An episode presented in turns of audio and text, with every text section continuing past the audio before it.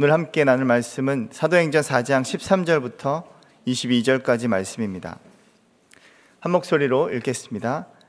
그들이 베드로와 요한이 담대하게 말함을 보고 그들을 본래 학문 없는 범인으로 알았다가 이상히 여기며 또 전에 예수와 함께 있던 줄도 알고 또 병 나은 사람이 그들과 함께 서 있는 것을 보고 비난할 말이 없는지라 명하여 공회에서 나가라 하고 서로 의논하여 이르되 이 사람들을 어떻게 할까? 그들로 말미암아 유명한 표적 나타난 것이 예루살렘에 사는 모든 사람에게 알려졌으니 우리도 부인할 수 없는지라.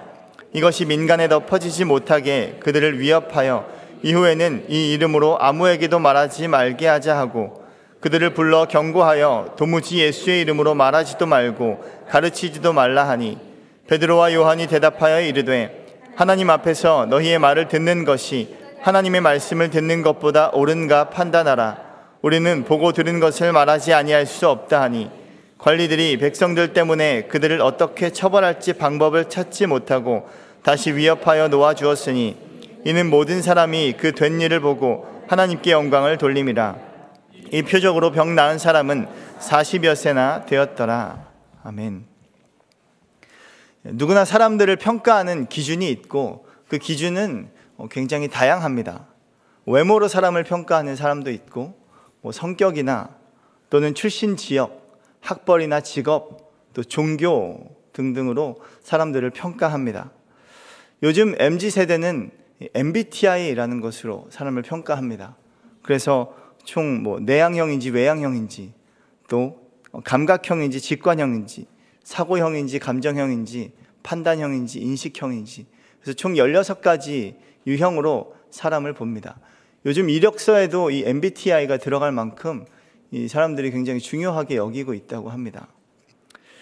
그런데 어떤 어르신이 그 MBTI를 너무 맹신하는 젊은이들을 보고 어, 이런 말씀을 하시더라고요. 이거 너무 맹신하는 거 아니냐. 어떻게 사람을 16가지 유형으로 정의할 수 있겠습니까? 그래서 너무 편협, 편협해지는 것이 좀 걱정스럽다. 얼마나 사람이 방대하고 다양한데 그래서 그 말씀을 듣고 아 그, 그렇다 일리가 있다 생각하는데 그분이 그 어르신이 저에게 묻더라고요. 혈액형이 어떻게 되냐고. 제가 B형이라고 했더니 아 나쁜 남자네. 이건 뭐지 이런 생각을 했습니다. 각자 사람마다 사람을 평가하는 그런 기준과 포인트가 다르다는 것이죠. 유대 사회에서도 사람을 평가하는 여러 가지 기준이 있었고 그 사람을 분별하는 기준이 있었습니다. 크게는 선민과 이방인을 어, 나누었죠. 선민 이스라엘 백성, 하나님께 선택된 거룩한 백성과 그렇지 못한 개와 같은 이방인을 나누었습니다. 그래서 아무리 이방인이 훌륭하고 좋은 사람이어도 그들은 개와 같은 사람이었고 선민 이스라엘은 거룩한 사람이었습니다. 그리고 남자와 여자를 나누었죠.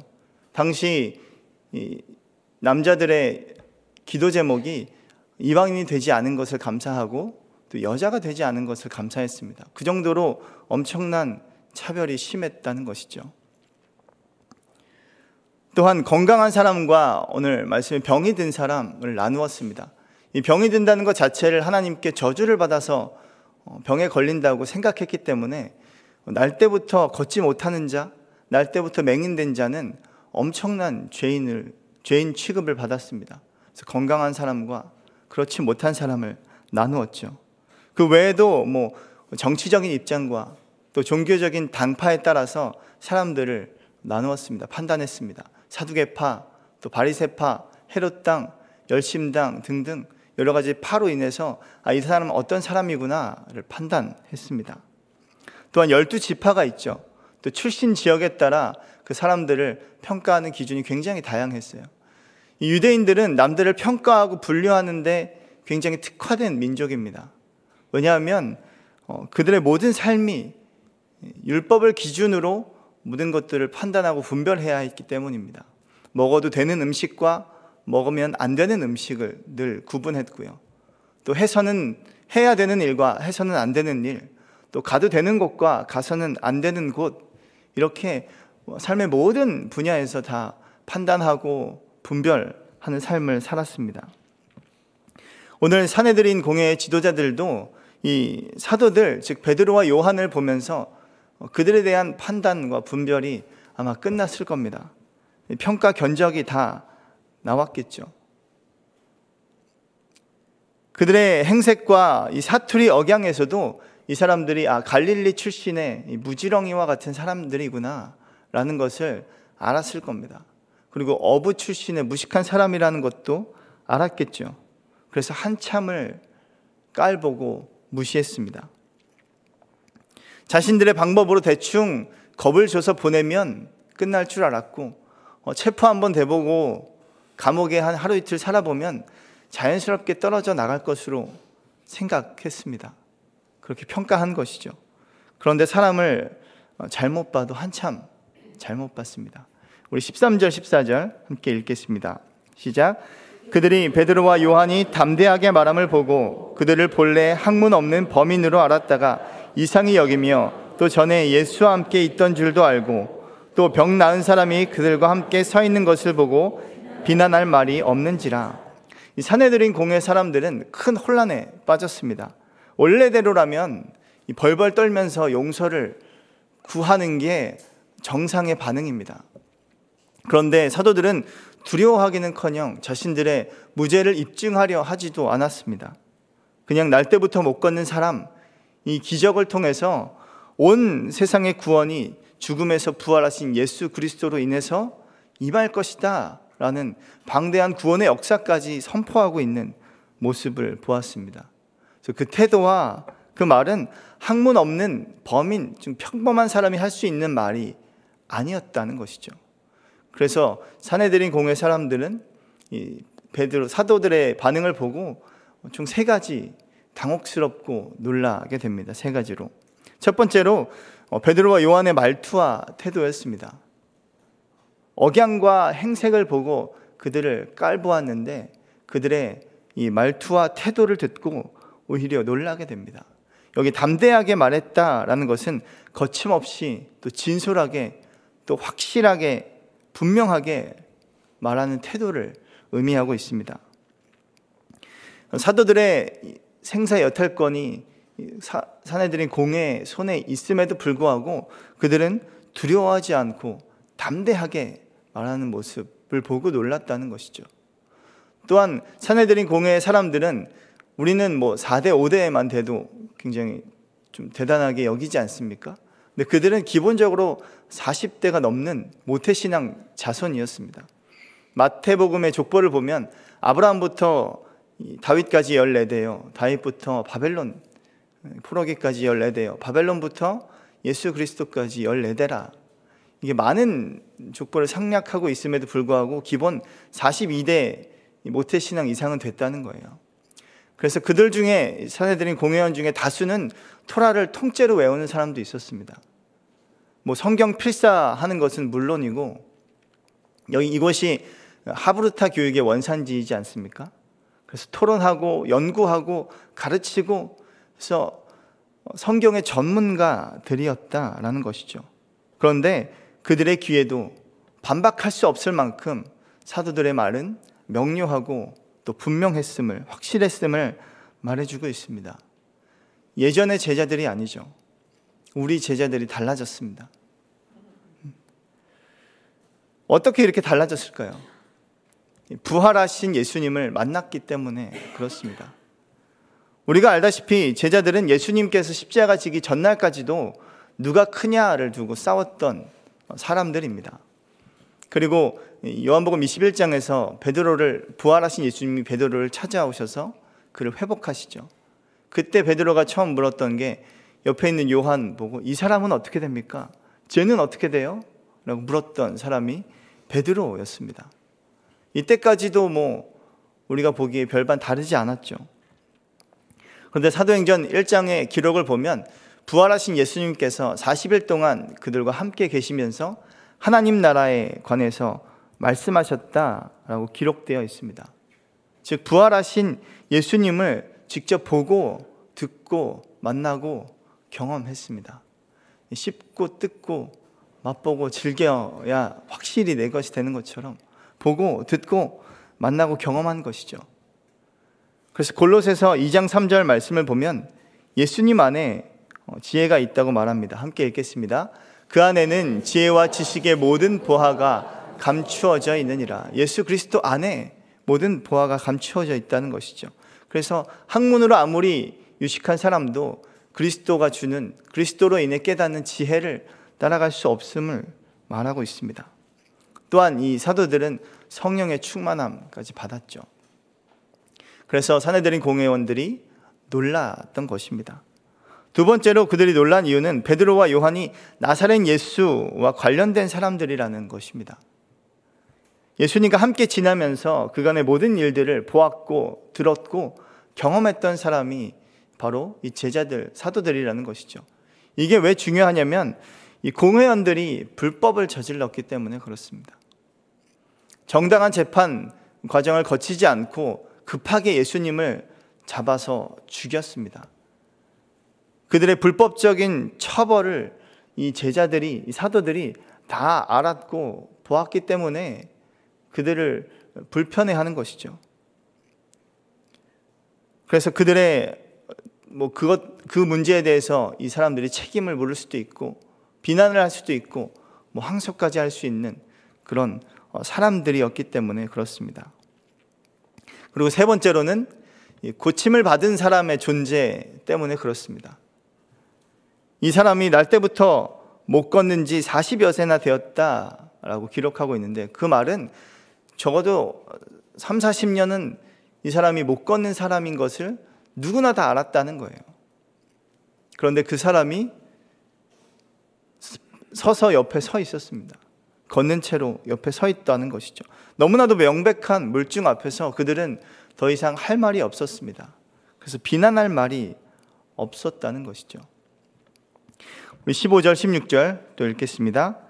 명하여 공회에서 나가라 하고 서로 의논하여 이르되 이 사람들을 어떻게 할까 그들로 말미암아 유명한 표적 나타난 것이 예루살렘에 사는 모든 사람에게 알려졌으니 우리도 부인할 수 없는지라 그래서 사도들을 쫓아냈습니다. 그리고 긴급 회의가 열렸죠. 긴급하게 비상 대책 회의를 열고 이제 이 공회원들이 회의를 하기 시작합니다.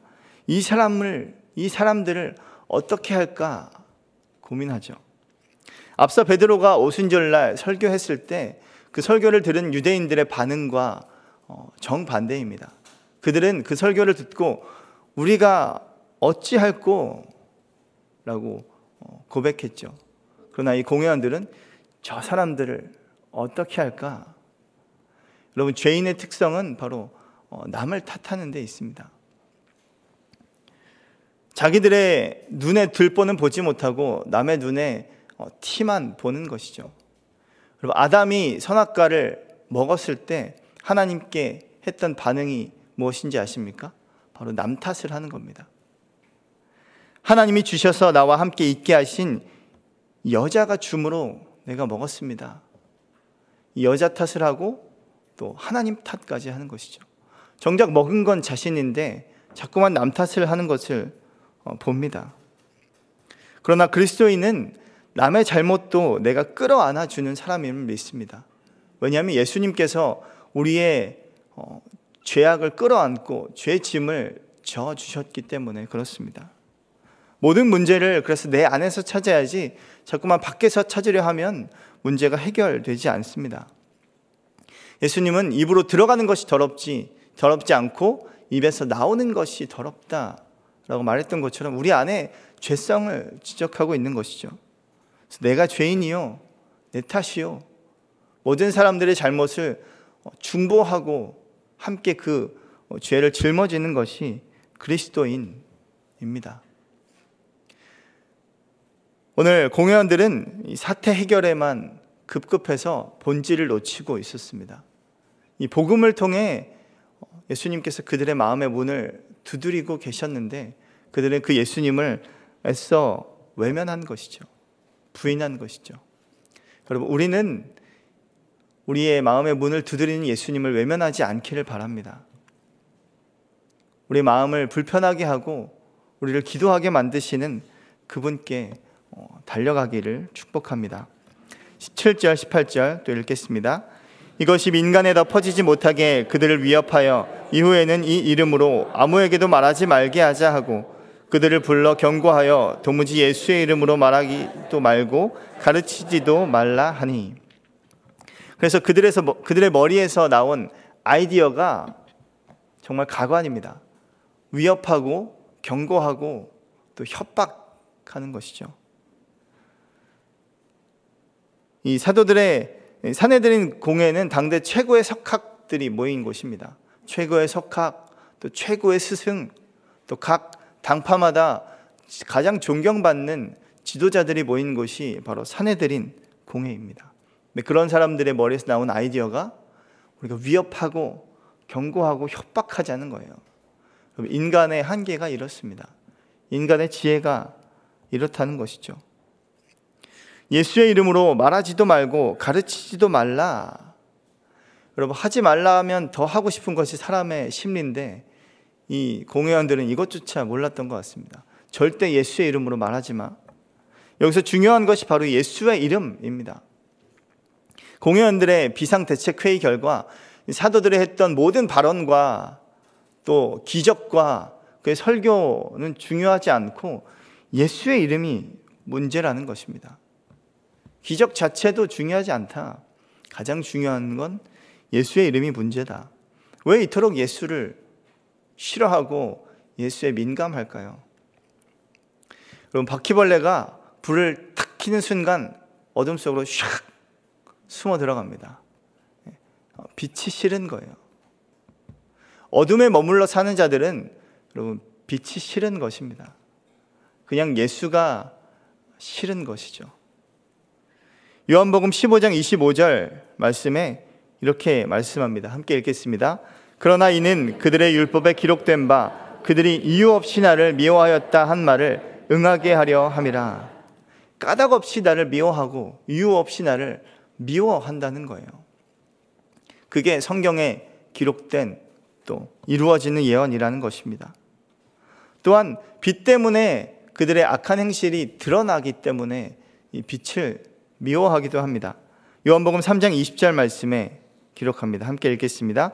악을 행하는 자마다 빛을 미워하여 빛으로 오지 아니하나니 이는 그 행위가 드러날까 함이요.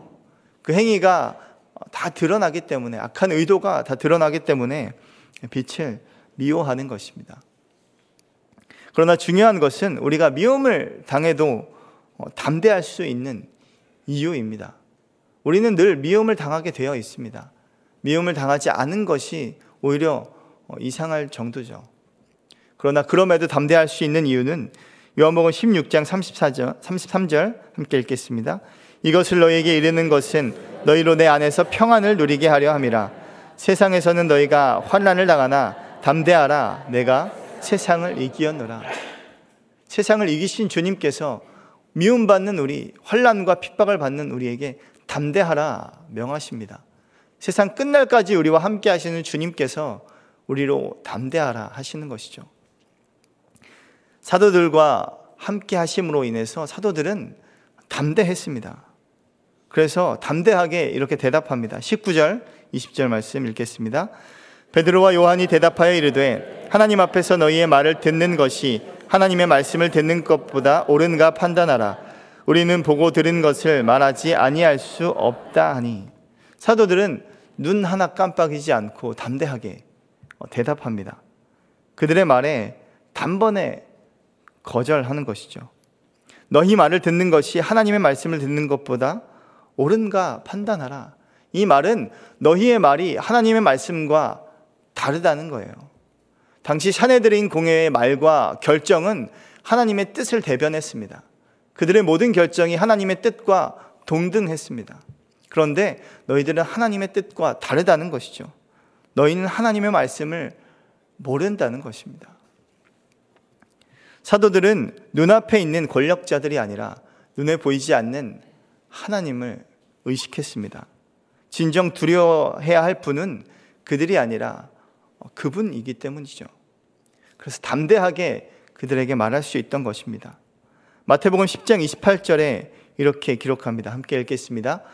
몸은 죽여도 영혼은 능히 죽이지 못하는 자들을 두려워하지 말고 오직 몸과 영혼을 등이 지옥에 멸하실 수 있는 일을 두려워하라. 그들은 오히려 이 사내들인 공회원들은 오히려 사람들과 또 로마 정부를 두려워했지 정작 하나님을 두려워하지 않았습니다. 그러니까 불법적인 일로 예수를 죽이고 말도 안 되는 일로 사람들을 억압한 것이죠. 마치 면제부를 팔아댔던 이 중세 교회처럼 자신의 뜻을 하나님의 양 그렇게 포장하고 꾸미고 속여서 사람들에게 말하고 있는 것입니다. 이용했다는 것이죠.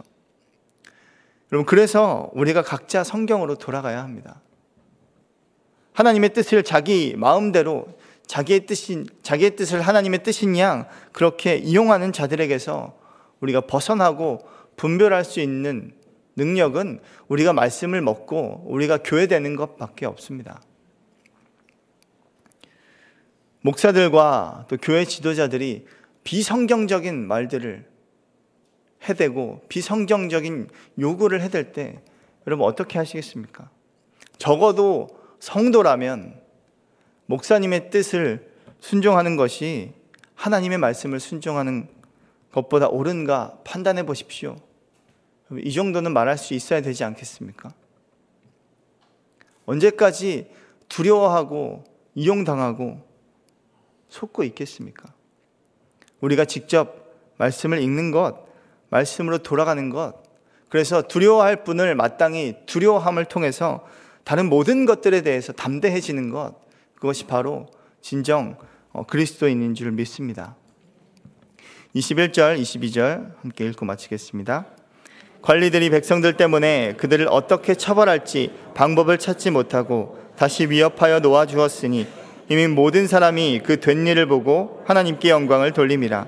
이 표적으로 병 나은 사람은 40여 세나 되었더라.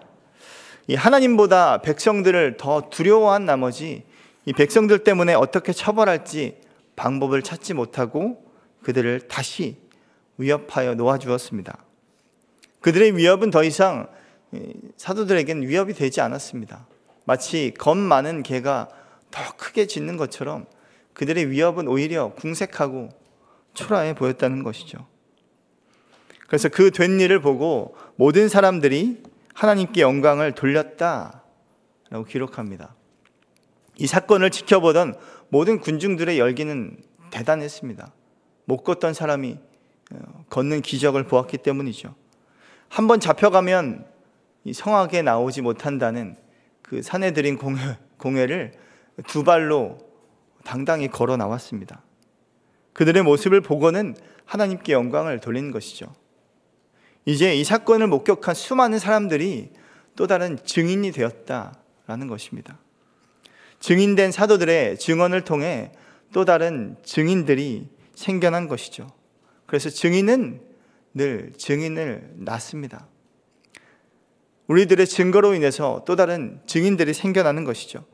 그렇기 때문에 2000년이 넘는 시간 동안 부활하신 예수 그리스도의 이 사건이 증거된 것입니다. 수많은 증인들에 의해서 그 또 다른 증인들을 낳고 증인들을 낳고 하면서 지금까지 우리에게까지 오게 된 것이죠. 이제 우리 각자가 말씀을 통해 또 성령을 통해 부활하신 예수님을 통해 또 다른 증인을 낳는 주님의 증인이 될 차례입니다. 그 사실을 보고 들은 사실을 듣고 경험한 사실을 모든 사람들에게 전하는 주님의 증인 되시기를 주의 이름으로 축복합니다. 함께 기도하겠습니다. 같이 기도할 때 하나님 우리가 보고 들은 것을 말하지 않을 수 없다 고백했던 사도들의 고백과 같이 나에게 행하신 선한 일로 인하여 나에게 행하신 그 구원의 일들로 인하여 감격하며 증언하는 증인된 삶을 살아갈 수 있도록 주님 저의 삶 가운데 임하여 주옵소서 성령의 충만함, 충만함을 허락하여 주셔서 더 이상 두려움에 묶여 있지 않고 세상에 눌려 있지 않고 담대하게 세상 가운데 주 예수 그리스도의 복음을 전파하는 주의 증인된 삶 살아, 살아가게 하여 주옵소서 함께 기도하겠습니다. 하나님 아버지 주님 우리가 주님의 증인임을 주님이 증인 되었음을 고백합니다. 하나님 우리에게 행하신 모든 선한 일로 인하여 착한 일로 인하여 하나님 우리가 증언하며 살아가는 증인 되게 하여 주시고 더 이상 두려움에 묶여 있지 않고 두려움에 머물러 있지 않고 담대하게 지혜롭게 주의 말씀을 증거하는 증언하는 어, 귀한 증인된 삶 살아가게 하여 주셔서 우리의 증인, 증언을 듣는 모든 사람들이 또 다른 증인이 되어 하나님 하나님을 알고 주님을 믿고 주 예수 그리스도의 복음으로 주님 새 사람을 입을 수 있도록 주님 함께하여 주시고 인도하여 주옵소서. 하나님 우리를 증인 삼아 주셔서 감사합니다. 그 증인된 삶으로 또한 누군가를 살리는 삶 되게 하여 주시고 두려움과 무력함에 빠져 있는 것이 아니라 일어나 빛을 발하는 주의 빛의 자녀 될 수 있도록 저희를 붙들어 주시고 함께하여 주옵소서. 이제는 우리 주 예수 그리스도의 은혜와 하나님 아버지의 사랑과 성령님의 감화 감동 교통하심이 이제 증인된 삶으로 또 다른 증인들을 낳는 귀한 주님의 증인된 삶 살기를 원하는 주님의 백성들 머리 위에 이제로부터 영원까지 함께 하시기를 간절히 축원하옵나이다. 아멘.